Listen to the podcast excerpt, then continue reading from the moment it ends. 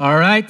Uh, good morning, fellas. As y'all continue to head on in and grab a seat, uh, I'll introduce myself real quick and uh, welcome you guys to Summit. My name is Daniel Crawford. I've served on staff here uh, for the last five years, uh, leading our college ministry, actually. And so, fun little fact for me is that today is actually my second to last day on staff. And so, uh, we just launched a new college gathering on Thursday nights that I'll get to teach at tonight one last time. And so it's just like, dude, let's sprint through the finish, man. Let's do summit in the morning. Let's do some college gathering at night. But uh, that is kind of just funny how it landed. And, and I love being here with you guys. Had the opportunity to be here in, in the spring. And I'm just spurred on by uh, the men represented in this room. And so uh, I know that you guys have been walking through the book of Judges, this really chipper, uplifting, uh, sweet, optimistic. Uh, no, it's this book that reminds us of just the wickedness and the depravity of our own hearts. That, as I know they've laid out in previous weeks, just the cycles of sin uh, that we've seen, uh, you know, these men get caught up in, but that we are just no different. And so this morning we're going to pick up where we left off. We're going to be in chapter six and seven, which is a bunch of scripture to talk about in 20 minutes, but it's the story of Gideon. And so, really, what I would love to do as we look at the story of Gideon, uh, man, it was good for my heart in the last week to be reminded of some of the things that we see in the life of Gideon. And so that's really what I want to do over the next 20 minutes is talk through uh, just three things that God reminded me personally through Gideon's story this week. And so before we do that, I'd love to just pray for us and uh, we'll dive in. So, Father, we love you and uh, it is an encouragement to me to be in a room full of men who uh, are willing to rise before the sun and open up the word and uh, open up their lives to one another. And so I pray that you would uh, see that, honor that, and, and bless that uh, intentionality, and, and that you would use this time for your glory and our good in Jesus' name. Amen. Amen. All right. Uh, well, dude, let's just fire it up. So, Judges chapter 6, verse 1. Let's see what's going on. Verse 1 The people of Israel did what was evil in the sight of the Lord, and the Lord gave them into the hand of Midian for seven years. Jumping down to verse 6. And Israel was brought very low because of Midian, and the people of Israel cried out to the Lord for help. So, even right there in those first six verses, uh, you see kind of the first three steps of that sin cycle we've talked about, which is uh, you see sin, and then you see slavery, the consequences of sin, and then you see supplication. You see a crying out to the Lord in the midst of that slavery, crying for salvation, which would be the fourth step before silence as the fifth step, and the circuit continues. And so we see God's reply here in verses 7 through 10. And so let's read that. It says that when the Lord, I'm sorry, when the people of Israel cried out to the Lord on account of the Midianites, the Lord sent a prophet to the people of Israel. And he said to them, Thus says the Lord, the God of Israel. And he says there's a lot of I statements here of him just reminding, Hey, I led you, let me just remind you, I led you up from Egypt. I brought you out of slavery. I delivered you from the hand of the Egyptians and from the land of all who oppressed you. I drove them out before you. I gave you their land. And then, after all of that, I said this to you. Verse 10 I said, I am the Lord your God. You shall not fear the gods of the Amorites in whose land you dwell. But you have not obeyed my voice. There's a quote that Wagner says often around here that just says, Man, if you like what you got, keep doing what you're doing. But I'm just telling you, if you keep doing what you're doing, there's going to come a point where you don't like what you got.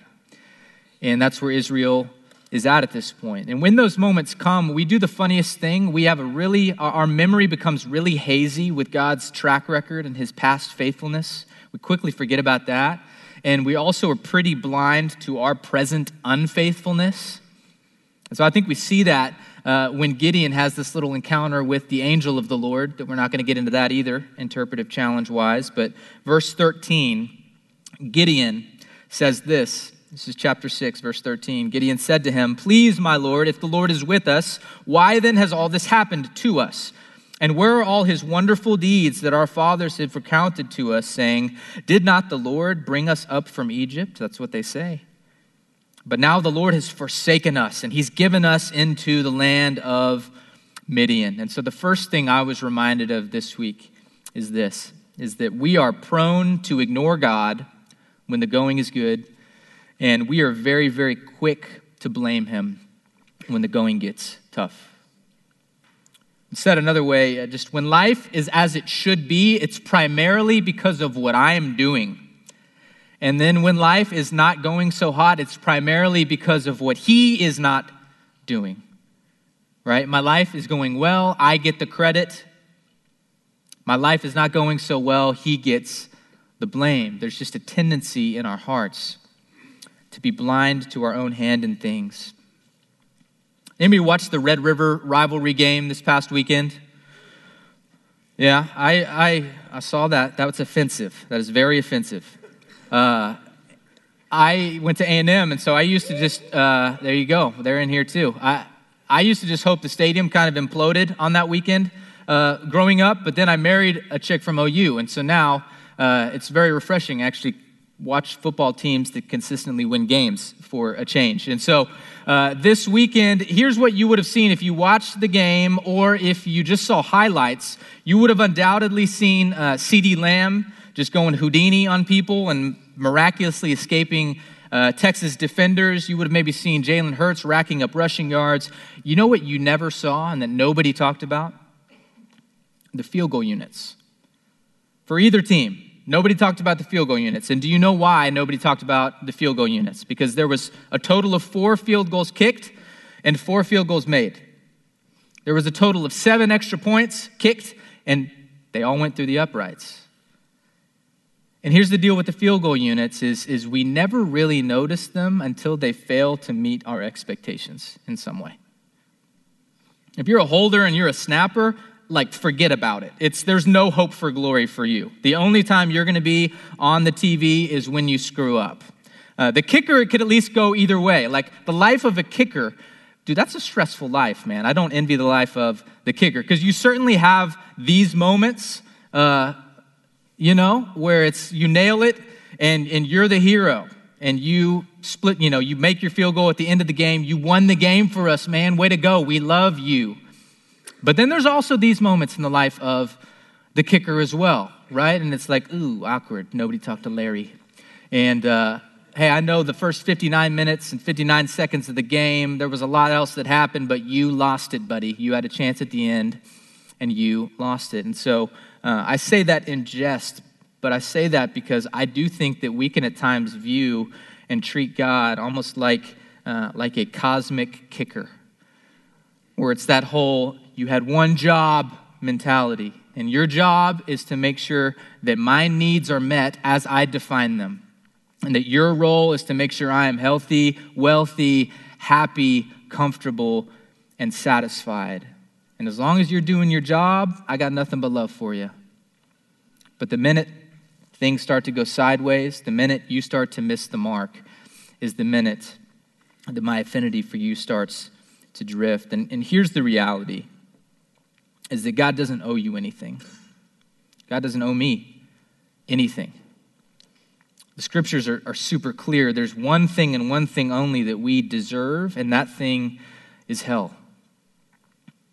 And the little tastes and foretastes of hell that we experience on this fallen earth are not God's fault. God is responsible for the possibility of evil because he gives us a free will. But man is absolutely responsible for the reality of evil as we choose sin and don't choose God on a daily basis. So the good news is that God is doing something about it, that by sending his son to pay the penalty for sin, that he now offers eternal life as a free gift. The Bible also says, 2 Peter 3, verse 9, that God is patient towards you, not wishing that any should perish, but that all should come to repentance. So I start there to show that in this loving pursuit of us, that God, He'll do this thing. We don't like it because He starts to meddle with our business. But He's going to do this thing where He's going to start to expose the objects and the aspects of our life that really we're looking to and trusting in above Him or instead of Him. And He wants to show us those things in our life that prevent us really from experiencing Him fully. And so, uh, my second main takeaway, and really this is the heart of what the Lord taught me this week, the third thing is really quick at the end. But the second thing the Lord reminded me this week is that in His kindness, God will reveal and remove our false sources of strength and security. God will reveal and remove our false sources of strength and security. And so we already looked at Gideon's uh, sort of initial heart posture. Uh, hey, where you at? Where you been? Why is this happening to us? Uh, we need help. That's verse 13. And then verse 14, God says, Hey, granted, I'm listening. You're the guy. Suit up. You're in. And Gideon's kind of like, That is not exactly what I had in mind. Uh, but uh, and so there's this tug of war match that goes on, and then finally uh, Gideon kind of reluctantly moves forward. And then and then first order of business is God says this in verse 25. He says, That night the Lord said to him, Take your father's bull, the second bull, seven years old, and pull down the altar of Baal that your father has, and cut down the Asherah that is beside it. And we've all been there, right? I have no idea what that means. I had to look it up. And so, uh, so these are pagan sources of idolatry, essentially. These are objects of worship. These are things that people in that community would look to for assurance, for security, uh, for provision that we're not God. This is exactly what God said not to do. And so he says, go rip those things down, you know, partly symbolic, but uh, that was the reality. And so Gideon in verse 27 kind of, once again, reluctantly does that. He goes under the cover of night, Jason Bourne style, so that nobody sees him. And so he's still not so sure about this thing, but he's kind of taking steps forward. And then chapter six moves on, and it's got this really bizarre thing about fleeces. I know y'all are reading along with this and reading Tim Keller's book as well. Uh, we're not really going to talk about that, but he's essentially testing God. Hey, I want this fleece to be dry, and then I want the fleece to be wet. And then if you do what I'm asking you to do, and you kind of give me the wink and the nudge, then I'll keep going forward. And so that's what happens eventually. And he says, Great, I'll do it. I will assume this role. I will lead the army moving forward. And God says, Great. Okay, I humored you through that, and now I'm going to throw you a little bit of a curveball. And you're not going to be nearly as well resourced as you thought you were going to be. So, chapter 7 now, verse 2.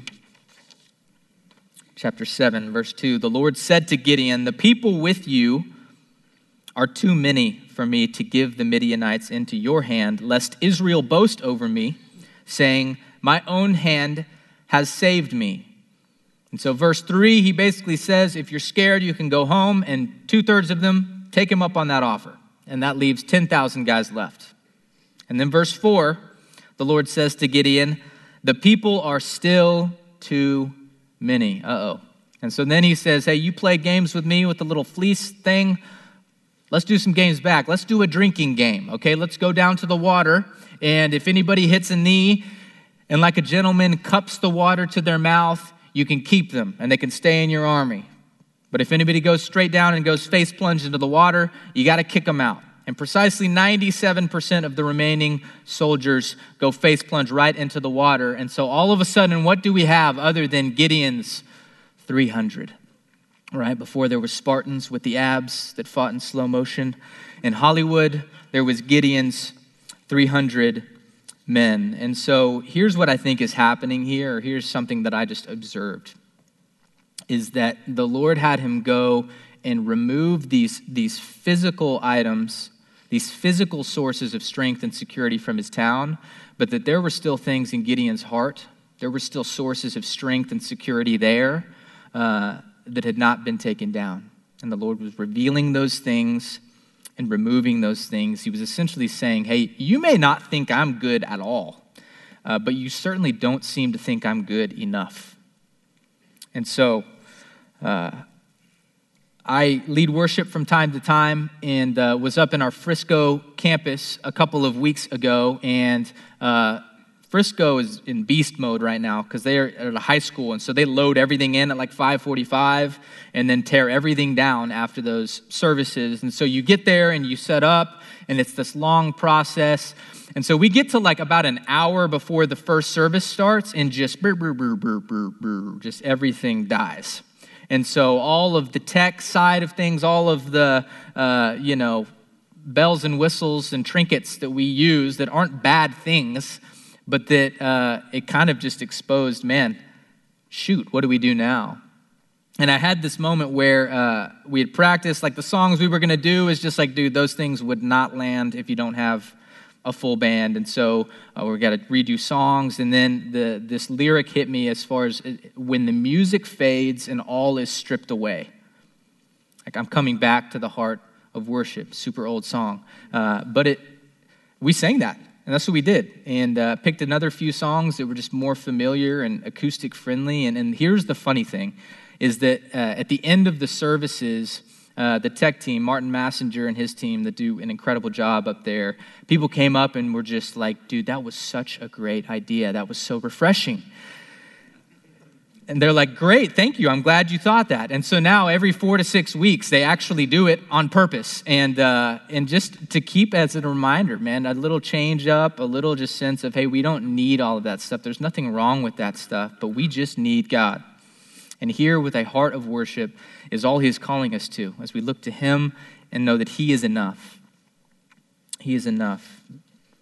And so I wonder if you've ever felt this way or seen this in your life as we kind of start to wind down here.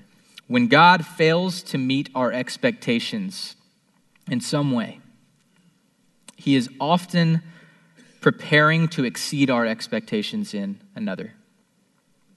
When God seemingly fails to come through and disappoints me in some way, He is oftentimes setting the table and stacking the deck to really wow me in some other sort of way that I wouldn't have even seen. You know, as Ephesians 3 says, he reminds us that he is able to do abundantly more than we can ask or think. And I thought about that.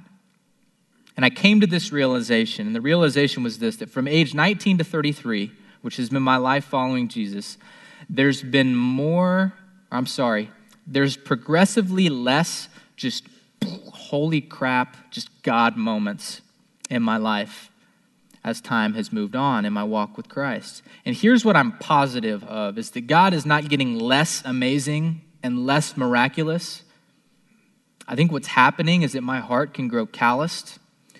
And I've never said it, I've never even consciously thought it, but it feels like and seems like I need God less on a day to day basis right now than I did when I first came to Christ way back when.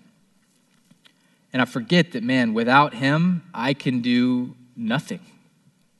What John 15 says. So apart from him, I can do nothing. And so the reality is that if God, and I would offer this to you, if, if God hasn't blown my mind or if God hasn't blown your mind in a while, I wonder if it's because we're not letting him. I wonder if it's because we're not creating the space to let him wow us with our provision. Maybe because we crave security and predictability and familiarity and routine.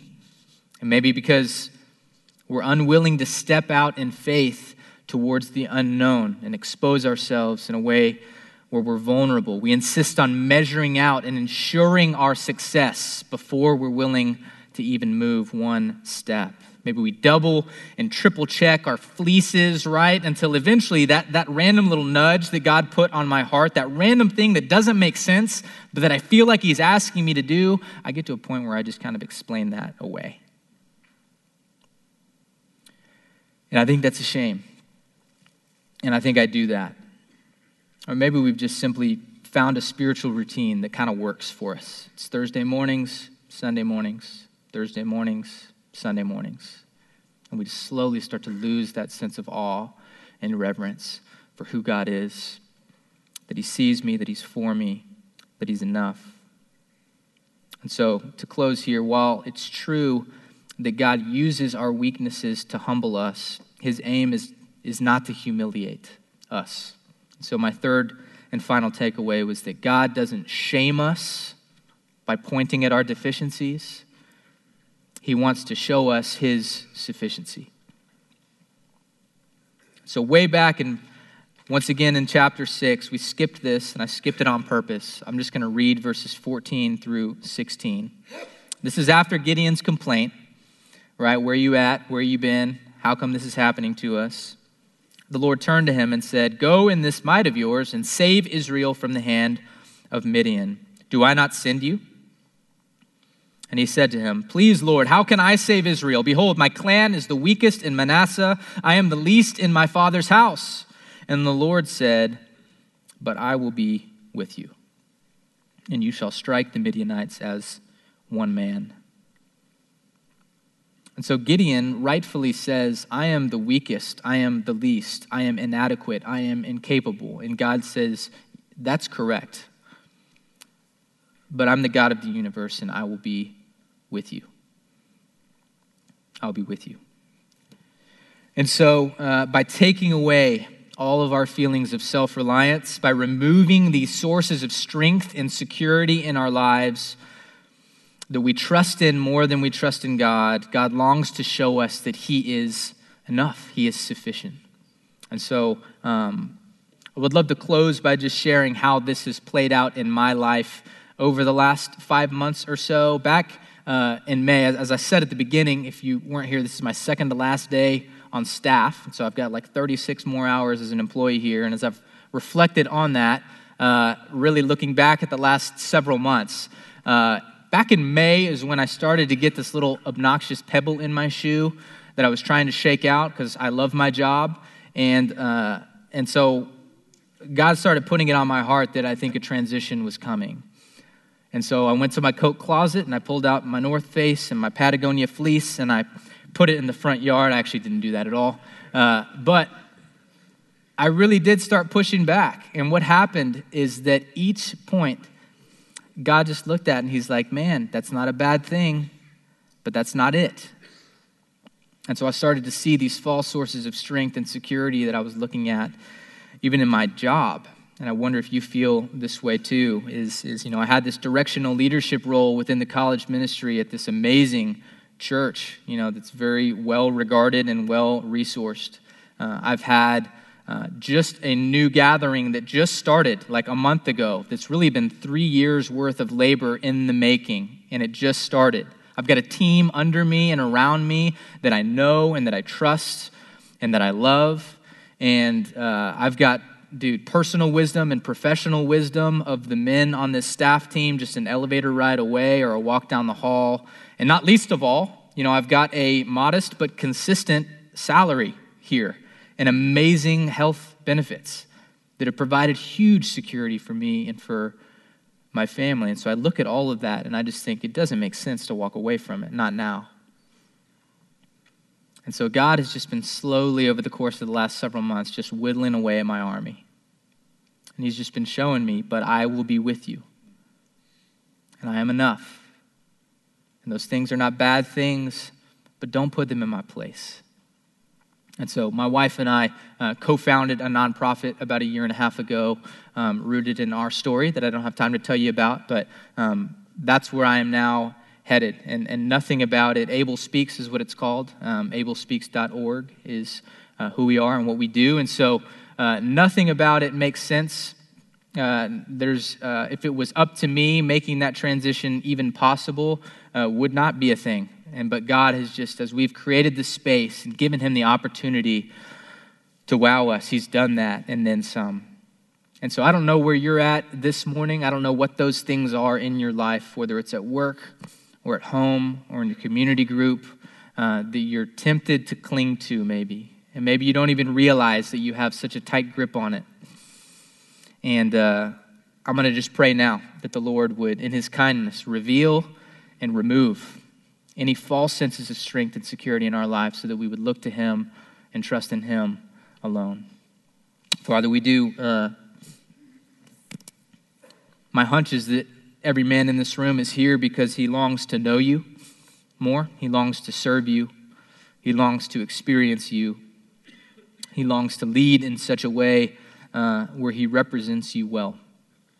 And so uh, Would you answer those prayers, Lord? Would you continue to do abundantly more than all we can even ask or think? And would you uh, be with these men in these conversations that come up uh, here in the next hour?